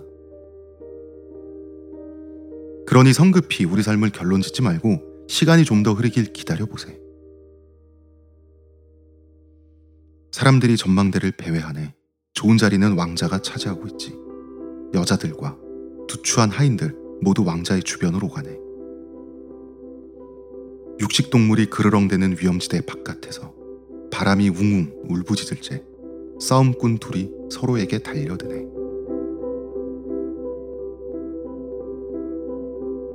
나 이 마지막이 너무 소름 끼치면서 멋있는 거야 음. 이게 그러니까 이 어떤 느낌의 이미지가 이거잖아요. 성 안에 안락한 것이 있고 나는 그 성 안에 안락한 것까지는 가지 못하고 그 성문이나 그 언저리 경계에 있는 사람이야. 음. 근데 저 밖에 나가면 이 웅웅거리는 바람에 야생이잖아. 저기 뭐 있는지 몰라. 네. 저기 호랑이가 있을지 뭐. 저 밖에 나가면 원래 이제 흔히 말하는- 육식 동물이 그르렁댄다라고 했을 때 육식 동물은 이제 와일드캣. 그쵸. 그러니까 이제 가장 위험한 포식자를 wildcat이라고 보통 해요. 음. 우리나라에서 옛날에 호랑이라고 하듯이 호랑이가 잡아간다 이러듯이 그러면 wildcat을 야생 고양이라고 번역하면 안 되고 요 이제 산짐승 같은 음. 요런 이미지인 거죠 지금. 네. 그리고 이제 싸움꾼들이 서로에게 달려든다라고 하는 것은 원래는 two riders approaching이라고 돼 있어요. 그러니까 rider는 이게 말일 수도 있고 오토바이일 수도 있고 자동차일 수도 있죠. 음. 뭔가에 타고 있는데 네. 요것이 사실은 어떤 풍경을 암시하냐면 그 미국의 치킨 게임 문화 있죠. 1대1로 이렇게 하고 먼저 싹 피한 사람이 지는 거. 1대1로 이제 고속으로 마주보고. 자동차를 음. 서로 마주보고 달려오면서 핸들을 먼저 꺾는 사람이 지는 음. 이런 치킨 게임 혹은 horse rider 말탄 기수라고 생각하면 아마도 손에 권총이? 어 권총 같은 게 있었을 거- 것이고 이런 것들 이제 서로에게 굉장히 중의적이고 모호하면서도 뭔가 굶주린 위험에 그 내맡겨진 뭔- 어떤 두 사람이 증오의 감정 비슷한 것을 가지고 그 일촉즉발의 어떤 그런 느낌 있죠. 이러면서 음. 딱 끝난단 말이죠. 그 불길한 이미지로 마지막에 끝나는데 이게 너무 멋있으면서 사실 이게 아주 나이브하게 우리 흔히 말하는 님의 침묵식 해석 있잖아요. 네. 밑줄 쫙 하고 한번 음, 해보자면 전망대를 삼성으로 놓고. 프린스를 이재용으로 놓고 음, 음. 이 어, 경계에 있는 이 농부들 도둑들 라이더를 우리 요즘에 취준생으로 놓으면은 네. 해석이 그대로 돼요. 음. 그대로 돼요. 네, 그냥 저기 가고 싶어요. 근데 갈 수가 없어. 심지어 내가 될지 내가 될지 아예 못 갈지도 모르겠고. 음. 근데 여기 못 들어가잖아. 바깥엔 지옥이야. 음. 여기 밀려나면 지옥이야. 아예 갈 수도 없어. 근데 그런 얘기거든요, 이게. 그 여자들과 누추한 하인들 모두 왕자의 주변을 오가네. 이거 임상수가 돈에 맞, 한여에서 뭐 한해 맛도 한여도 그렇고 동- 한여 한여 맛 네, 네. 한여맛 뭐야? 이, 사, 이 마음속 얘기가 네. 한여 맛은 어떤 맛이던가요? 죄송합니다. 여혐 종자입니다. 예. 제가. 한여에서 정확히 표현했잖아요. 니들은 안 저럴 수 있을 것 같지. 니들은 인간적 품위를 어, 막 무릎 꿇고 살려달라고 하지 않고 전도연처럼 지킬 것 같지. 그런데 임상수가 영화에 이렇게 깔아놓고 시작하잖아요. 윤여정 그 배우님이 네. 전도연 바라보면서 평택에 아파트도 한 채 있다며? 이러면서 음. 합격시키잖아. 음, 음. 우리 아파트 있어요? 없잖아. 음. 니들은 다를 것 같지? 그러니까 임상수 감독이 이렇게 찔러놓고 시작하잖아요. 여자들과 누추한 하인들 모두 왕자의 주변으로 가는 부와 권력을 가진 사람이 정말 우리 주변에 있으면 우리 그렇게 주변을 배회하게 되지 않겠냐는 거지. 음. 곱씹어 보다 보면 이제 어떤 명징한 의미와 이미지가 나오는데 이 네. 씨가 이제 좋았던 건 그거예요. 그러니까 처음엔 모르겠는데 곱씹다 보면 어떤 이미지, 그러니까 왜그 뭐 먹는 거 왜 오래 씹다 보면 아, 그거 나오잖아. 근데 이게 그 맛이 애매하잖아. 네. 왜 진짜 맛있고 왜 들어가자마자 맛있는 음식도 있지만 사르르 녹는 어, 남의 어, 삶. 와, 와, 쫙쫙쫙 이런 게 있는데 왜 애매한 맛잖아. 그 감칠맛 같은 거 오래 씹다 보면 나오는 이렇게 거. 어. 이 씨가 좀 저한테 그런 느낌인 거예요. 그냥. 그리고 이제 굉장히 상징적인 게 도둑은 그냥 그냥 어설프게 나쁜 놈인데 음. 해결사라고 하는 거는 뭔가 좀 더 머리 좋게 나쁜 놈이잖아요. 음. 그러니까 그 도둑이 이제 자기 욕망이 좌절되고 그러니까 아, 더잘 먹고 잘 살아야 되는데 해결사가 도둑을 자기 편으로 음. 끌어들이면서 막 그 꼬시는 그런 내용들 있잖아요. 네. 이런 거 분명히 여기서 벗어날 길이 있을 거야 말인데. 취업 사기 뭔가 이런 방법이. 있어. 어, 그러니까 어. 그러면서 이런 말이죠. 통장을 맡기시면 어, 수 장사꾼들은 우리 멋대로- 학원에 음, 다니면도 되고. 어. 장사꾼들은 멋대로 내수병 비우고 농부들은 함부로 내 땅을 파고 다 그런 사람들이 세상이 음. 그냥 가만히 있으면 당하는 거야. 눈 안 보이면 코 베어가는 그. 음, 음, 어. 음. 그러니까 딱 보겠어요 이 정조가 이 시적 화자들 이 두 사람 등장 인물이죠 화자가 아니라 저 모든 사람들은 착해서 당하는 게 아니라 남의 피를 빨 줄 몰라서 제 피를 빨리는 거라는 거지. 음. 그러면 빨리는 게 아니라 빠는 편이 돼야지. 그렇죠. 내 편이 돼야지 너는 이러면서 우리 아직 가능성 있어 내가 오늘 등산부 입고 왔으니까 아재 말투로 우리 아직 안 죽었어 요런 정조와 함께 뭐가 됐든 한번 쓰끈하게 먹어보자 요런 것들 그러려면 어디 있어야 돼요 돈 있는 사람 주변에서 기웃거리고 있어야 돼 왕자님 주변에 있어요. 앙뚜라지가 돼야죠. 음. 음, 음, 이런 것들 근데 앙뚜라지도 못 돼 음. 우리는 앙뚜라지가 되고 싶지만 실제로는 한여 하인이 되죠 네. 그리고 이제 한 번 쓰고 버리는 사람들 버리는 그렇죠. 사람 음. 그냥 도구가 되는데 그럼 이 성 바깥은 어 떠냐 요거는 대표님 좀 네. 말씀해 주세요 그러니까 이게 미생에 나왔나요? 그 왜 회사는 전쟁이야, 근데 바깥은 지옥이야라는 네. 거지. 음, 음. 딱그 얘기죠. 그러면서 없는 사람들끼리 서로 어. 서로가 서로를 증오하는 솔직히 이 앞에 말 전에는 이 지금 내부 풍경이 지옥 같잖아요. 음, 음. 저 전망대 근처에서 막 양뚜라지가 되고 싶지만 결국은 도구화되고 버려질 것 네. 같은 이 도둑과 농부들과 뭐 해결사와 그러면서 마지막에 가는 거. 그럼 왜 보통 자 가자 희망의 나라여야 되잖아. 근데 그게 아니야. 여기는 나가는 순간 지옥이야. 그렇죠. 갈 데가 없는 거니까 그러니까 음, 앞에도 지옥인데 뒤는 더해. 음. 그러니까 후지는 없어. 앞에는 전쟁, 뒤는 지옥이니까. 어, 그러면 그냥 여기서 있어야 되는 거예요. 그게 음. 되게 엄청 절망적이잖아요, 사실. 음. 네. 이그 절망적인 상황에 대한 얘기죠. 음, 음. 너무 그러니까 이, 이 풍경이 특히 그 바람이 웅웅 울부짖는 그 풍경 이 마지막 묘사 있지. 스산한 네. 느낌의. 그게 너무 무- 멋있는 거야. 무섭다니까. 그거를 밥 딜런은 중의적이고 모호하게 하면서도 최소한의 단어를 사용해서 하죠. 네네. 그래서 밥 딜런이 쓰는 단어는 번역하기 정말 어려운데요. 음. 기초 단어를 많이 써요. 그리고 어떤 이런 상황 정조를 표현하기 위해서 현재 분사 있죠. ing 정말 많이 씁니다. 그렇죠. 그래서 전 이 노래가 너무 좋았고 이 노래가 재밌는 게 또 이 노래가 뭐 물론 밥 딜런 노래 대부분이 그런데 Knockin' on Heaven's도 그렇고 이 네. 노래 코드가 세 개예요. 어. 그리고 처음에 이제 음악하는 애들이 코드 세 개 갖고 jam할 때 이 네. 노래 갖고 많이 해요. 음. 이게 코드가 세 개만 알면 되니까 그렇네요. 막 이렇게 하는데 문제는 내가 이제 이게 노래가 그 지멘디스 버전을 하면 뭐 이래요. 흉내를 낼 수가 없는 거야. 어. 기타는 칠 수 있는데 네. 아 이게 노래가 흉내가 안 돼. 근데 그나마 좀 이걸 흑인필로 아 이렇게 부르지 않고 약간 그나마 멜로디컬하게 따라 부르실만 하게 부른 게 유투예요. 음. 음. 유투가 좀 이제 그 좀 보노가 좀 네. 이제 멜로디컬하게 좀 불러가지고 아 저건 좀 따라 부를 수 있겠다 하면서 내 좀 따라 불렀지. 근데 어. 안 되더라고. 이게, 그게 역시 내가 잘 안 되는 게 뻔뻔하게 못 부르겠더라고. 자, 음. 그러면은 It and me, babe. 난 네가 꿈꾸는 사람이 아니야. 난 그런 사람이 아니야. 정도 되는 시를 제가 한번 읽고 넘어가도록 하겠습니다. 네.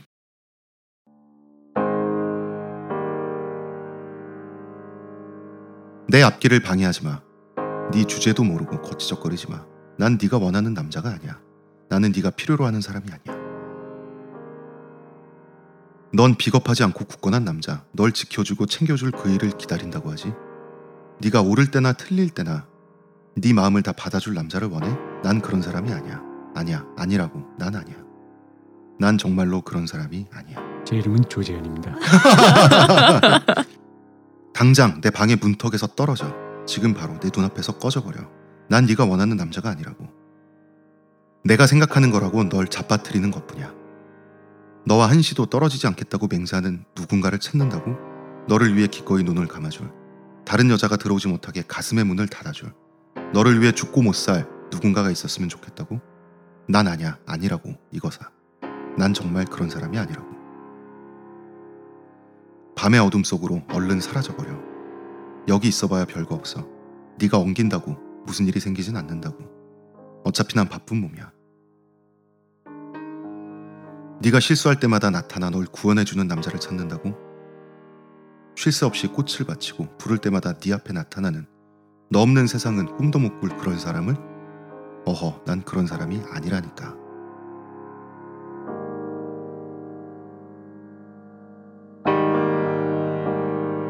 이거 혹시 작가님 one night 한창 하실 때 음. 그때 자기 고백 같은 거 아닌가요? 어, 아니 좀 약간 고 feel 나는데. 아, 그러니까 저랑은 느낌이 너무 달라가지고 번역하기 너무 힘들었어요.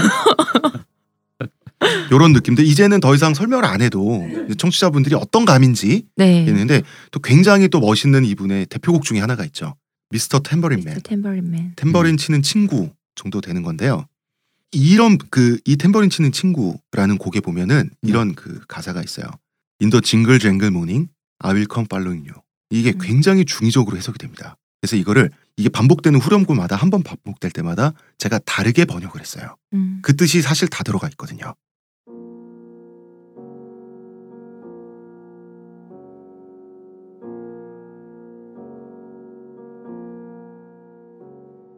이봐 탬버린 치는 친구 노래 한 곡 뽑아주게. 아직 술이 덜 됐는데 어디 갈 데도 없구만. 이봐 탬버린 치는 친구 노래 한 곡 해달라니까? 그렇지 않으면 아침이 올 때까지 자네를 쫓아다닐 수도 있네. 손가락 사이로 덧없이 빠져나가는 모래 속 웅장한 저녁 노을 쓰러질지라도 앞도 못 보게 취했지만 그래 여기 그래도 서 있게 해주오. 놀래라 그러고 보니 난 발가벗은 채 우뚝 서 있구려. 딱히 만날 사람도 없다네. 오래된 텅 빈 거리는 꿈꾸기엔 너무 휑하려나? 이봐 탬버린 치는 친구 노래 한 곡 뽑아주게. 아직 술은 덜 됐는데 어디 갈 데도 없구만. 이봐 탬버린 치는 친구 노래 한 곡 해보라니까. 이대로 아침이 올 때까지 쭉 짤랑대며 달려주게. 자네의 막대 먹은 인생에 나도 좀 껴주게. 뭐가 뭔지 정신이 하나도 없군. 손도 말을 안 듣네. 발가락에 힘이 없어 서 있질 못하겠네. 신발은 어디 있더라? 비틀비틀 이리저리 걸어 다니네. 어디든 갈 준비가 되어 있다니까 내 갈 길을 가 주지. 이 세상에서 사라져 줄 수도 있어. 그래도 자네가 춤은 춰줘야지. 내가 꺼지는 길에 길 앞잡이 노릇은 해줘야지. 이봐 탬버린 치는 친구 노래 한 곡 해주게. 아직 술은 덜 됐는데 어디 갈 데도 없구먼. 이봐 탬버린 치는 친구 노래 한 곡 해주게. 이대로 아침까지 나는 쭉 자네 편일세. 햇볕을 가로질러 웃고 휘적대고 허우적댈지언정 사실 찾아갈 사람 하나 없네. 그냥 어딘가로 도망가는 중일세. 그래도 하늘 보는 일을 방해하는 건 없네 그려. 노랫가락이 비틀거리며 지나간 자취가 들린다면 그건 자네의 템버린에 지쳐 쓰러진 광대가 숨어 있기 때문이지. 난 그 광대에 대한 값까지 치르진 못하겠네. 그건 어디까지나 자네를 악착같이 쫓아오는 자네 몫의 그림자 아니겠나? 이봐 템버린 치는 친구 노래 한 곡 뽑아주게. 아직 술이 덜 됐는데 어디 갈 데도 없구먼. 이봐 템버린 치는 친구 노래 한 곡 해달라니까. 쨍한 아침이 와서도 나는 여전히 그대 편임세. 그러니 나를 내 맘속 담배 연기 속으로 사라지게 해주게. 강풍이 부는 해변 외곽으로 휘적휘적 요동치는 나무. 얼어붙은 나뭇잎. 안개 낀 폐허 밑으로 이 미칠 듯한 슬픔으로부터 갈짓자로 도망칠 수 있게. 그래 보석 같은 하늘 아래 아직 자유로운 손 하나를 흔들며 지난 기억과 지금의 운명을 파도 속 깊이 묻으며 모래를 헤집으며 춤추는 내 모습이 바닷물에 비춰지네. 나의 오늘을 내일까지 있게 해주게. 이봐 탬버린 치는 친구 노래 한 곡 해주게. 아직 술은 덜 됐는데 어디 갈 데도 없구만. 이봐 탬버린 치는 친구 노래 한 곡 해주게. 지긋지긋한 아침이 밝고 나서도 난 무조건 그대 편이네.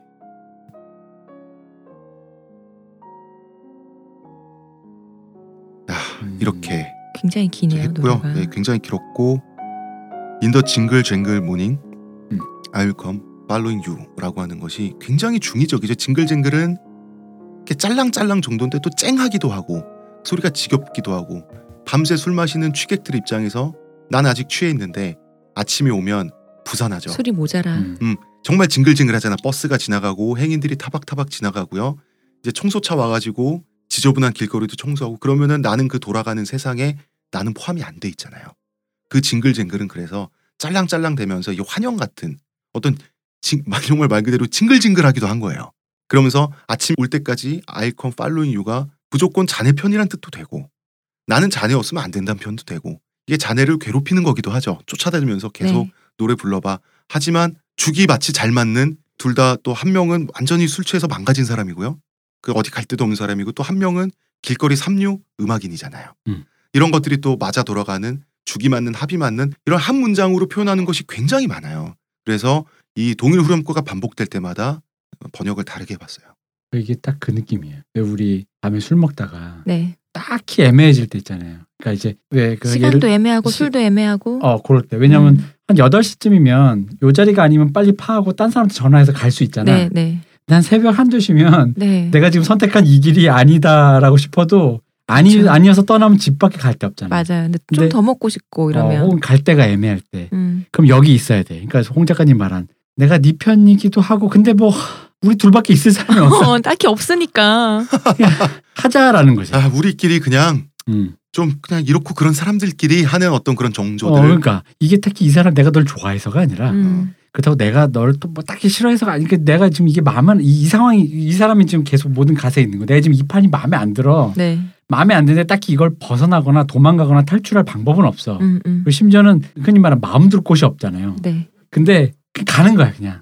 음. 마음 둘곳 없지만. 그리고 그런 마음에 안 들지만 것을 그냥 뭐. 음, 음. 가는 거야. 가는 음. 거야. 근데 음. 그 그것을 표현하는 방식이 너무 멋있죠. 자네 템버린에 지쳐 쓰러진 광대가 숨어 있기 때문이지. 난 그 광대에 대한 값까지 치르진 못하겠네. 그건 어디까지나 자네를 악착같이 쫓아오는 자네 몫의 그림자 아니겠나. 그러니까. 그러니까 모든 사람에겐 자기 짐이 있잖아요. 음. 자기 결핍이 있고 자기 상실이 있는데 그거는 네가 삼키라는 거지. 그건 맞는 얘기잖아요. 음. 그러니까 이게 또 인생에 대한 우화잖아. 참 슬프면서도 참 잔인한 얘기인 게 술 먹으면서 내가 예를 들어 내 앞에 있는 사람이 한탄하잖아.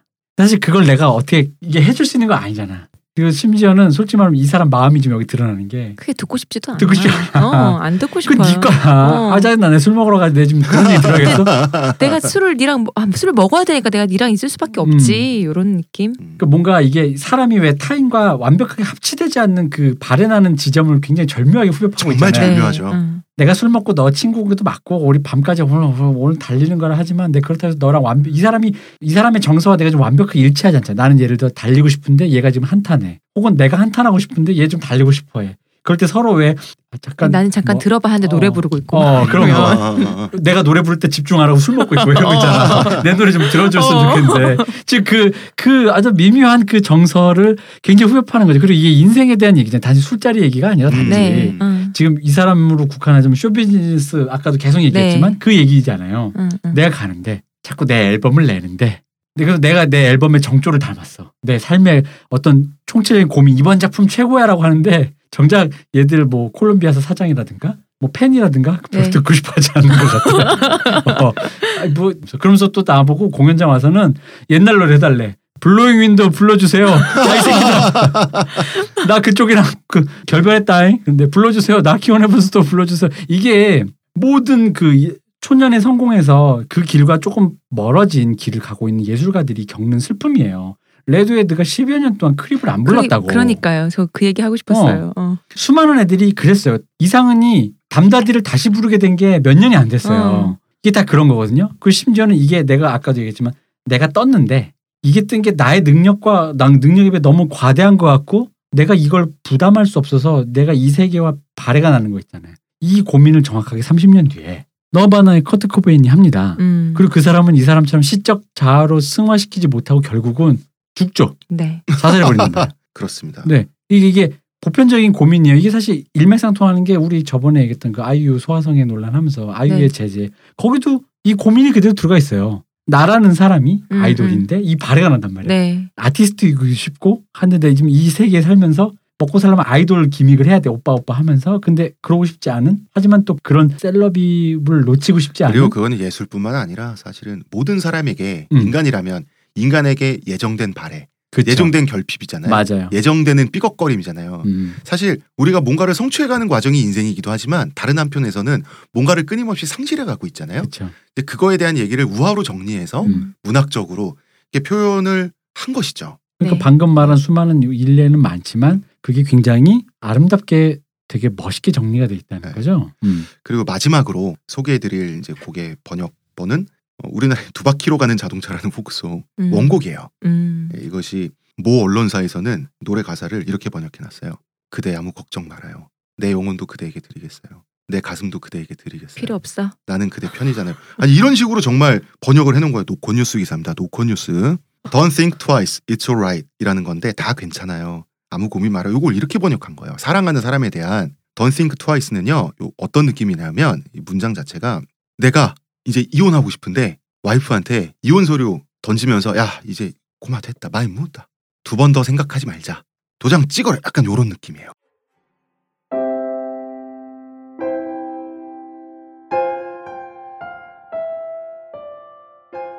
자리에 앉아 곰곰이 생각해봐야 소용없어 내 사랑. 어찌됐든 아무 소용없다고. 자리에 앉아 곰곰이 생각해봐야 소용없어 내 사랑. 어쩌다 이 지경이 됐는지 모르겠니?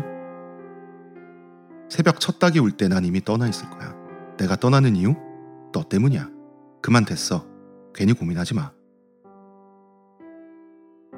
한 번도 보여준 적 없는 너의 빛나는 모습을 이제와 내게 들이댈 필요는 없어 내 사랑. 지금 와 반짝반짝 해봐야 아무 소용 없다고. 난 이미 틀렸어. 어둠 속에 있는 걸. 그래도 내 마음을 돌릴 만한 최소한의 노력은 했었어야지. 하지만 우리는 대화를 쓸데없이 많이 하는 편은 아니었지. 그러니 된 거야. 아쉬워하지 마. 내 이름을 불러도 소용없어 이 여자야. 전에는 한 번도 그런 적 없잖아. 이제와 그렇게 불러도 소용없다니까. 더 이상 들리지 않는 네 목소리를 지나는 길마다 생각하고 궁금해 하겠지. 나 한때 내가 아이라고 불렀던 여자를 사랑했네. 나 그녀에게 가슴을 바쳤지만 그녀는 내 영혼을 원했네. 됐어. 고민하지 마. 다 잘 된 거야. 외로운 길을 나 혼자 걷고 또 걷네. 내 사랑. 어디서 발이 묶여 머물지 알지도 알려줄 수도 없네. 하지만 안녕이라는 말은 쓸데없이 달콤해. 대신 친절히 세 가지 작별 인사를 전해드리지. 하나, 네가 나를 막대했다고 불평하진 않을 거야. 둘, 좀 더 잘했어야지. 하지만 토를 날진 않을게. 셋, 넌 내 삶의 소중한 시간을 망쳐놨어. 뭐 이제 됐어. 괜히 머리 싸매지 말자.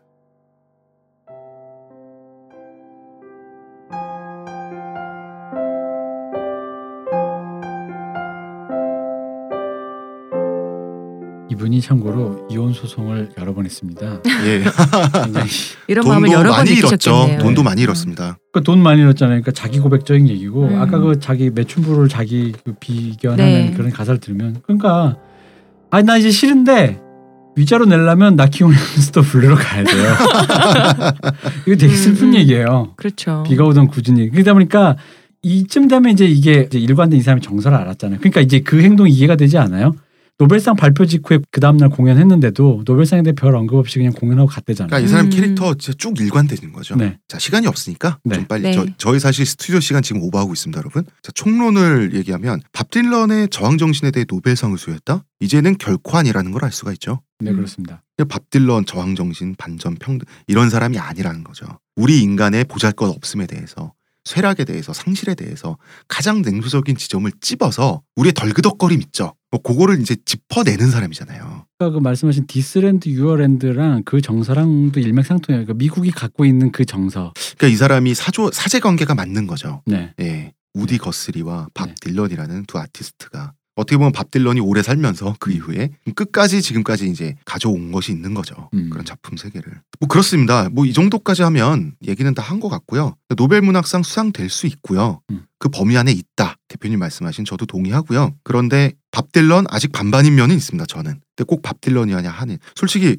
태백산맥을 쓰신 조정래 선생님, 저는 이분의 그 수준이 노벨 문학사 수상자 평균치를 상회한다고 보거든요. 그런데 또 공로의 양으로 따지면 영어권이라는 문학적 공간, 문화적 공간, 그리고 영향력 또 이런 걸 또 들고 나오면 또 할 말 없고요. 음. 또 수상될 만한 네. 것 같고 뭐 그렇습니다. 저는 예, 뭐 대표님의 소감이라도 좀 우리나라 가사 중에 나발리사 네. 대표님의 소감이라도 또막 이러고 있어요. 제가 시를 읽다 보니까 음, 혀가 대표님의 소감도 좀. 우리나라 가사 중에 거의 이것도 이제 도착이라는 표현밖에 쓸 수가 없는 거. 뭐 예를 들어 그 이소라의 바람이 분다 같이 네. 아, 아름다운 한글 가사고 사실 그 가사가 밥 딜런의 이 노래 노래가 문학이냐 이런 논쟁을 벗어난다면 네. 사실 모르겠어요. 제가 근자에 본 시 중에 가장 아름다웠고 가장 음. 훌륭한 시였던 건 맞아요. 저 기준으로는. 저도 거의 동감하고요. 근데 이제 그 시가 도착했을 때뭐 사람들이 암묵적이나마 이게 어떤 그 전에 우리가 훌륭하다고 생각했던 가사보다 더 뛰어난 성취를 이뤘다는 걸 대중들도 직감적으로 알았단 말이에요.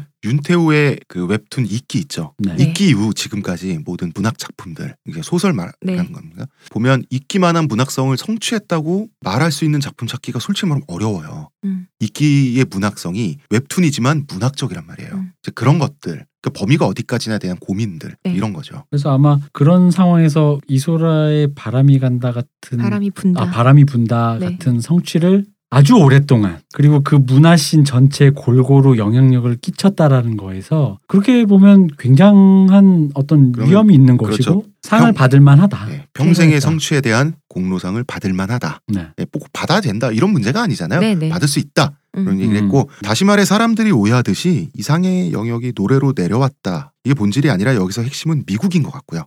역시 음. 그리고 American culture의 영향에서 자유로운 나라가 없다는 측면에서 미국 대중문에 대한 영어권 대중문에 네. 대한 공로인 것 같고 글로벌 문화 자체가 대중문화니까 네. 그리고 그 대중문화의 뿌리는 미국 문화니까 그래서 사실 이분이 굉장히 오랫동안 노벨 문학상 그 후보로 올라 있었잖아요. 네. 97년부터죠. 예. 저는 언젠가 주긴 줄 건데 스웨덴 한림원이 타이밍을 재고 있었다. 이런 음. 예측도 사실 가능하다고 봐요. 이거는 장기적인 플랜에서만 이거는 네. 나올 수 있는 이런 계획이라고 보거든요. 네. 예.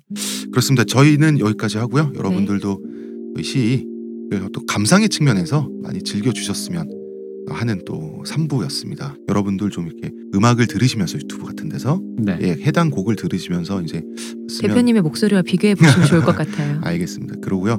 좀 좋은 시간이 되셨길 바랍니다. 감상의 차원에서도. 저는 그게 20대의 목소리를 모사하는 겁니다. 60년대 거 자, 찾아서. 여러분 스튜디오 시간이 너무 지나서요. 네. 저는 여기까지 하겠습니다. 여러분의 그냥 시호님, 네. 평론가 이동규 대표님, 네. 수고 많으셨고요. 저는 작가 홍대선이었습니다. 감사합니다. 감사합니다. 고맙습니다.